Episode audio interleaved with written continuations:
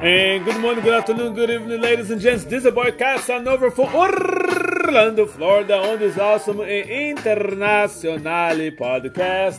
Good wine and great laughs. Season 7, episode 16. And today's topic is Helen de Troy, the Trojan War, and fashion recreation. You know shortly the type of wine I am drinking. So, ladies and gents, Let's get this party started. Let's go.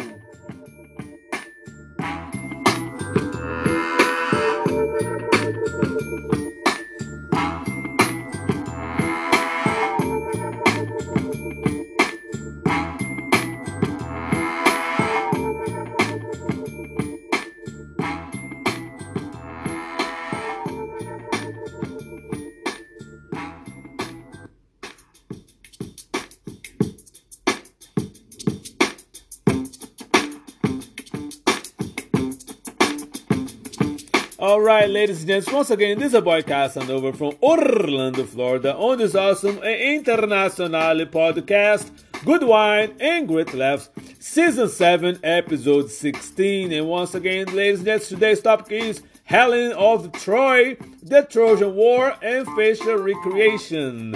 And today is Saturday, November the 18th, 2023, and the weather here in Orlandito will build the partly cloudy skies, highs of 78 and lowest of 61. But before I jump right on today's topic, ladies and gents, I have to talk about the wine of the day here at Casa Casanova. And ladies and once again, I have another Italian wine, but this one this time is a red wine. All right, I believe the company that imported this wine from Italy is imported by Albarello Imports. They changed the name to Paint the Town Red Blend because in the back, the back label, you say right here that the wine's name is Puglia, Puglia Rosso. It's a vintage of 2018. There's no other information as far, you know, the history about the wine, what is made, yada yada yada. It just say here selection of the Nadia Galati. Alcohol percent of this wine is 13% alcohol.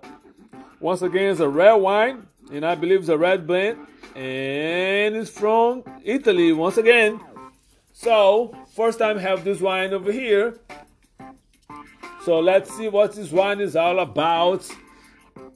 And like I always say on every episode, you can see a beautiful picture of this today wine of the day on all my social medias such, such as Instagram, my Facebook page, and also LinkedIn. You can see a beautiful picture of the wine of the day as well. You can see the image of that on the summary of today's episode on my YouTube channel, ladies and gents. All right. I like the way the bouquet of this wine. It's, it's delicious. Love the this dark ruby color.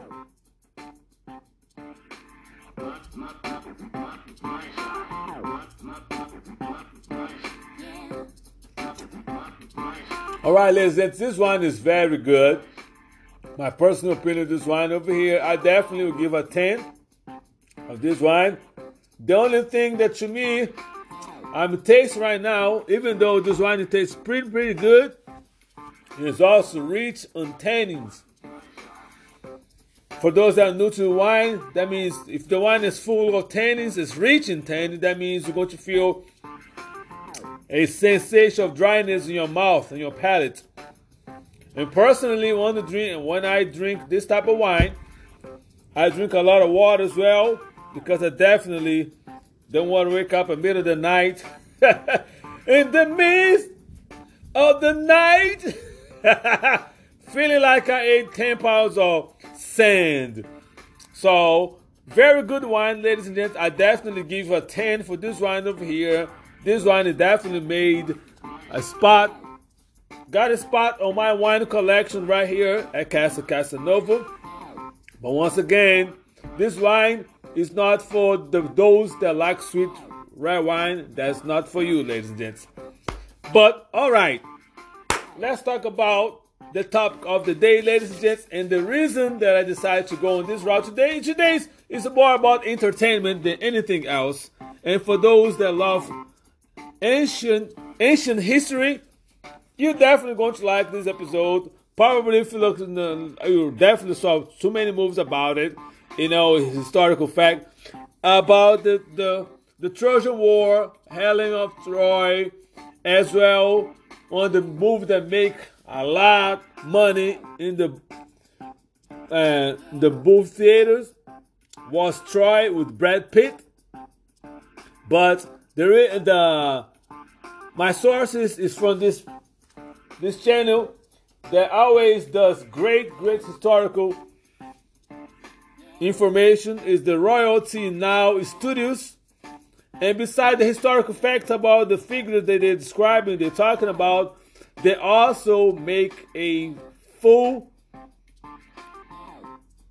drawing, if you want to call, you know, using high technology to recompose and to recreate how these important historical figures look like and how they look like nowadays too. So it's very interesting, and I really like all the information that they have as far history is concerned. You know, I also have them as a source when I talk about the Chevalier Saint George.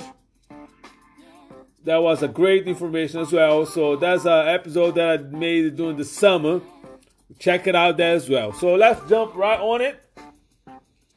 And very, very great information. So let me stop the background right here. Give me one second, ladies and gents. All right, let's go over here. And here we go. Once again, Royalty Now Studios. Credits to them. Hello, everyone, and welcome back to Royalty Now, where we bring you face to face with figures from the past and talk about their history. Helen of Troy is known in Greek mythology as the most beautiful woman in the world, the face that launched a thousand ships. Today, we'll tell you her story, and then I'll reveal my reconstruction of what the perfect Greek woman would have looked like and you can judge for yourself. So let's go ahead and get started. To know Helen of Troy, we must know the story of the Trojan War. Almost 3,000 years ago, a blind poet named Homer wrote his epics, Iliad and Odyssey, which would become some of the most influential pieces of literature of all time. In the Iliad, Homer writes the story of an immense war, larger than there had ever been before between Troy and the kings of Greece. The reason why so many men fought in this war was Helen and her legendary beauty. Helen of Troy was born Helen of Sparta, the daughter of the Spartan queen. By the time she had grown into a young woman, rumors had spread throughout Greece of her beauty, and great men from all over Greece began seeking her hand in marriage. But a problem soon arose with so many of the richest men and greatest warriors fighting for her hand, Helen was worried that whoever she ended up choosing would soon be killed by the others.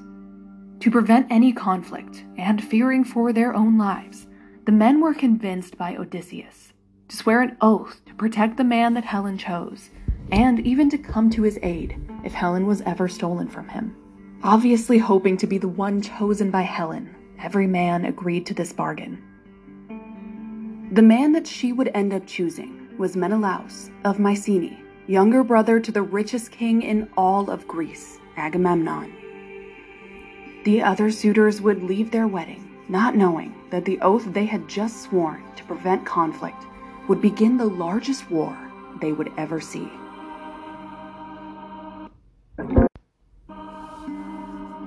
On the other side of the Aegean Sea, the Trojans lived rich and powerful in a beautiful city called Troy, which was surrounded by indestructible walls that had never been breached, and many thought they had been made by the gods themselves. The Trojan king, Priam, was an old and beloved king who had many children. Among them was Prince Hector, one of the most respected warriors in the known world. Brave and loyal, he was everything a man could want from a son and heir. And then there was Paris. Prophecy was told that Paris would bring destruction to Troy. But Paris' mother, Queen Hecuba, could not bring herself to kill him. She would instead give him to a shepherd to do the deed, but the shepherd could not do it either, instead, deciding to raise him as his own son. Everyone in Troy was relieved, believing the prophecy had been diverted. But fate had something else in mind for Paris and for Troy. Far away on Mount Olympus, the gods were celebrating a wedding. All the gods and heroes from Greece had been invited, except for one Eris, the goddess of discord. She was angry and jealous of being left out, and she would decide to do what she did best. She created a golden apple with the inscription, To the Most Beautiful. She tossed the apple into the party, knowing the chaos it would cause. Soon, the goddesses Hera, Athena, and Aphrodite were viciously arguing over this golden apple. Zeus, the king of all the gods, did not want to anger any of his goddesses, so he chose another solution. He would select a humble shepherd, known for his good judgment, to decide who received the golden apple. The shepherd that Zeus chose was none other than the lost prince of Troy, Paris. Each goddess promised to give Paris a gift if he chose them as the most beautiful. Hera offered to make him a king. Athena offered to make him the greatest warrior the world had ever seen. But Aphrodite knew what Paris really wanted love. Her offer was the love of the most beautiful woman in the world. So Paris chose Aphrodite, and in return, he was given instructions go to Sparta and find Helen. When the two finally met, Aphrodite made sure it was love at first sight, and Helen could not imagine her life without Paris from that day forward. They would run away together, secretly stowing away in a ship. And with no other place to go, Paris would travel back home to Troy. When they arrived, the Trojan king Priam saw his long lost son, Paris, for the first time since his birth. He immediately recognized him and welcomed him back with open arms. When introduced to Helen, the Trojan king and his people were mesmerized by her beauty, and crowds would gather just to glimpse the beautiful Helen. But Prince Hector was not as happy to see his long lost brother. He recognized Helen of Sparta and knew what chaos her presence would cause. Menelaus would never let Helen go in fact, Hector knew Menelaus would declare war on Troy, and that he would not be coming alone. Finding his wife gone, Menelaus was enraged. He would immediately call on all the kings and princes, the richest and greatest men in all of Greece, to honor the pact that they had made. But first, he would go to his brother. Agamemnon was the most powerful king in all of Greece and he would be the first to land on the Trojan shores and avenge this slight. But even with his large force, Agamemnon knew that Greece had little chance against the Trojans and their legendary defenses. The hopes of all of Greece relied on one warrior, Achilles. Said to be the son of Zeus himself, shortly after his birth, Achilles' mother had dipped his body in a river that granted immortality but she was holding the baby boy only by his heel as she dipped him, and she forgot to submerge him entirely. As Achilles grew into a man, he dreamed of being the greatest warrior the world had ever seen, and the Trojan War gave him that chance. With Achilles recruited, Agamemnon and Menelaus set sail, with a thousand ships headed directly for Troy and for Helen. When the army finally arrived, they were met with Troy's enormous city walls, and the siege of Troy would begin. But time and time again, they would fail, and days turned into weeks, turned into months, with no progress. Nine years would come to pass, with Troy's legendary walls still standing. But other things had changed drastically. Over the course of the war, Achilles had grown to hate Agamemnon. And in the tenth year, he decided he was done fighting for him. With their greatest warrior now gone, the Greeks began to take heavy losses, and soon an offer was given to the Trojans. In order to end the war once and for all, Menelaus and Paris would fight to the death for Helen. The two men would decide the fate of every soldier on the battlefield. With both armies looking on, Paris and Menelaus began their duel. And from the very beginning, it was obvious that the shepherd, Prince Paris, was no match for the warrior, King Menelaus. When Paris fell to the floor, Menelaus was ready to strike the final blow. But before he could reach Paris, Aphrodite reached down and removed Paris from the battlefield, reuniting him with Helen. With tears in his eyes, Paris would hold on to Helen, happy to be alive and be in love. But Helen had just seen his terrible defeat and his escape that had no honor, and her love for Paris began to fade. Prince Hector, too, had watched his brother and cringed with embarrassment at his brother's defeat. Knowing that countless more Trojan men would die because of the war, Hector took things into his own hands. He said goodbye to his family, his wife and baby, and led his men outside of the walls. They would attempt one final push to drive Agamemnon and his forces out of Troy for good. Hector and his army began to push into Agamemnon's forces with no fear of death. The daring attack caught Agamemnon by surprise, and soon the Trojan forces were ripping through the Greeks, pushing them all the way back into the sea. But just as the defeat of the Greek forces looked imminent, Achilles' iconic armor is seen on the battlefield. Just the sight of his armor is enough for the Greeks to begin fighting back against the brink of defeat. Achilles was there to save them. Fear began to spread through the Trojans, and the battlefield soon turned into chaos, with men fleeing and fighting everywhere. Seeing the perfect moment in all the chaos, Hector would charge directly at Achilles, expecting the fight of his lifetime. But with just one drive of his spear, Achilles' body falls with a thud, to the shock and awe of everyone. Hector slowly removes the helmet from who he believed to be Achilles, but instead finds Patroclus, Achilles' closest friend, dead before his eyes. It turned out that a desperate Patroclus had stolen Achilles' armor in order to inspire the Greeks to fight back one last time and while he had succeeded, he had lost his life in doing so. The Greek army would quickly fight off the remaining Trojans and grab Patroclus, bringing his body to Achilles. When Achilles saw Patroclus dead, he felt nothing but monumental anguish, and he even contemplated taking his own life. But soon, his grief would turn into rage and he could think of nothing else but revenge against the man that had killed Patroclus. Achilles quickly scanned and found Hector on the battlefield. He began to chase him down until Hector finally turned to face him. With rage fueling his movements, Achilles would quickly get Hector off balance, and Hector fell to the ground. Knowing his life was over, Hector asked of Achilles just one thing that Achilles treat his body with respect so that his wife could properly mourn his death. With that, Achilles pierced Hector with his spear and ended his life.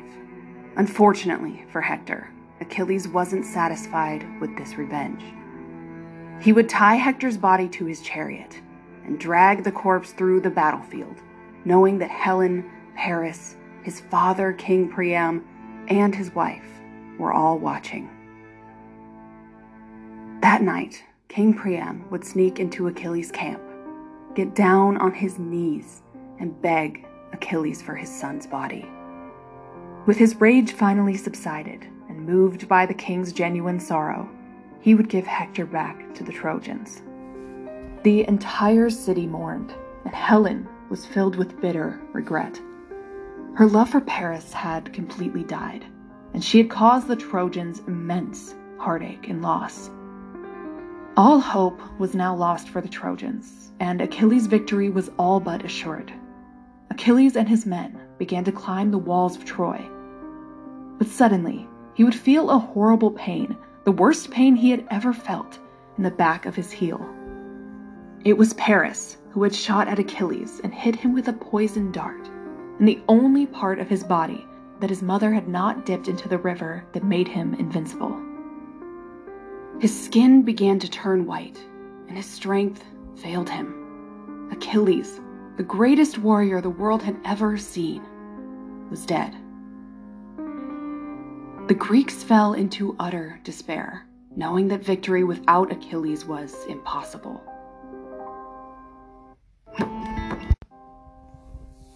The next morning, the Trojans awoke to all of the Greek camps taken down and the ships sailing away from their shores. In front of the gate, there was a large statue of a horse. Enormous cheers erupted through the city. They thought the war had finally been won, and the people opened the gates and brought in this horse, which they believed was a final peace offering from the Greeks. But that night, Greece's greatest soldiers began to file out of the giant horse sculpture killing all of the guards and opening the gates to the impenetrable city, signaling to their ships that their plan had worked. The Trojan citizens would wake up to their city burning and thousands of soldiers running through its streets. After 10 years of war, the fall of Troy was here. The Greek soldiers would kill nearly everyone within its walls, including King Priam and Paris. Helen, desperate and afraid, was found not long after. Menelaus, after all these years, raised his sword to kill his wife. But at the sight of her, he realized that he couldn't. Her stunning beauty had captivated him once again, and he still loved her. He would instead forgive Helen and take her back home to Sparta, where they would live a long life together. Throughout time, people have argued whether Helen is the villain of this story, manipulative and disloyal, or one of its victims, used for her beauty as a pawn for the gods. Either way, the story of the Trojan War, its tragedies and its triumphs, begin and end with Helen and the face that launched a thousand ships. So, how do we recreate this face that launched a thousand ships? What a question this is.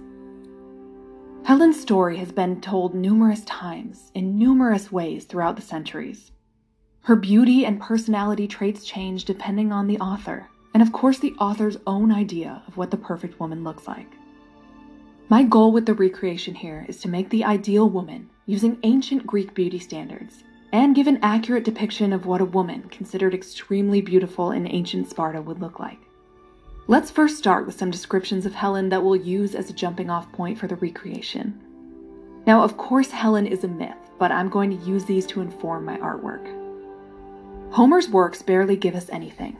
We get three descriptors white armed, long dressed, and lovely haired. Perhaps Homer was intentionally vague so that each reader could construct their own vision of Helen.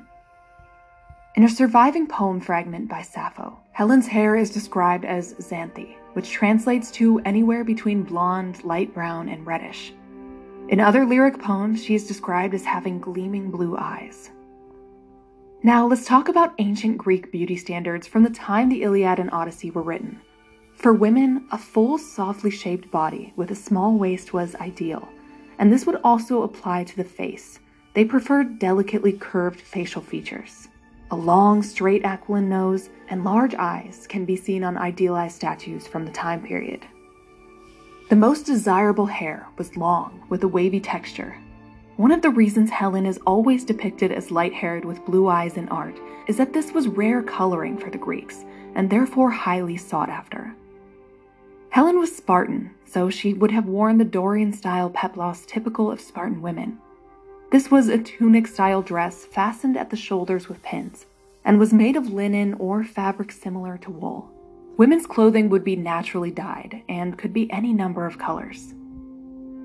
High class women wore plenty of jewelry rings, armbands, pendants, and earrings in order to display wealth and decorate themselves. So, knowing all this, how do we actually construct Helen? I'm going to show you Helen first while talking through what I did to create her. So, let's take a look at my take on the face that launched a thousand ships now.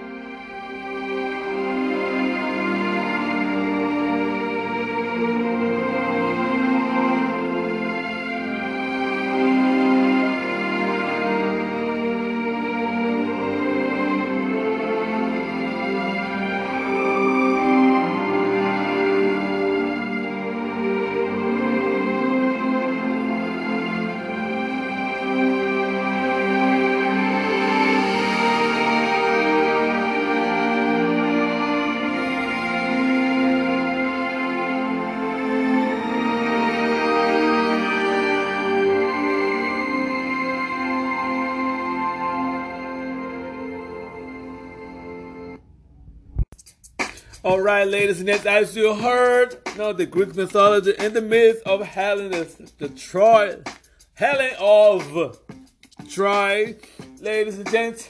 I love, like I said, I love history, man. I love Greek mythology.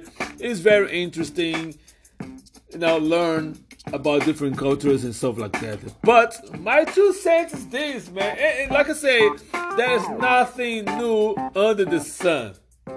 You know, years, years ago, man fought for a woman.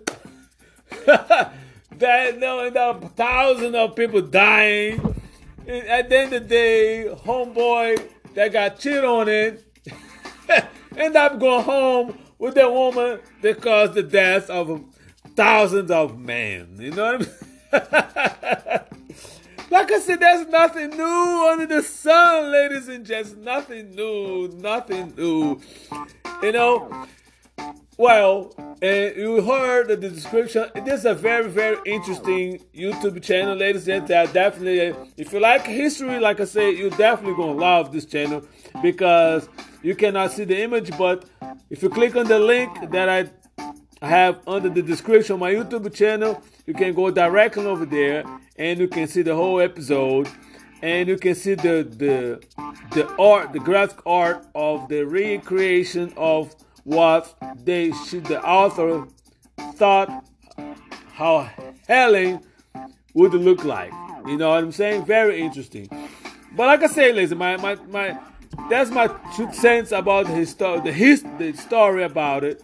You know that man always gonna do everything and more than go far and beyond for somebody that he believes that's the chosen one. You know what I mean? And historically, in my personal opinion, Helen's in the wrong. Helen was on the wrong. You know what I mean? The whole situation. So let me finish this wine right here, ladies and gents. I hope you like this story about Helen of Troy. And take a lesson for your own life and apply to whatever is worth and what you think. The moral story is and how you apply that to your life. And on that note, ladies and gents, I would like to thank all of you people that listen to this awesome international podcast.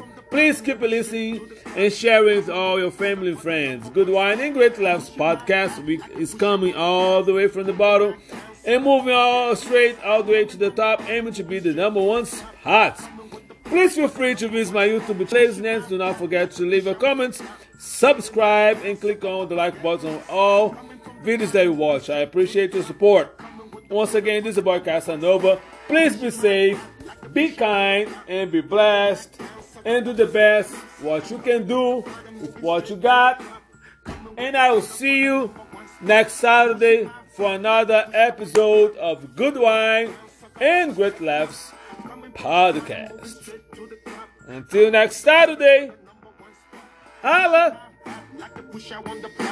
Holding my down, sucker rappers get loose. Coming from the bottom, moving straight to the top. Coming with the pull up for the number one spot. Pushing my back like a push out on the block. Holding my down, sucker rappers get loose. Coming from the bottom, moving straight to the top.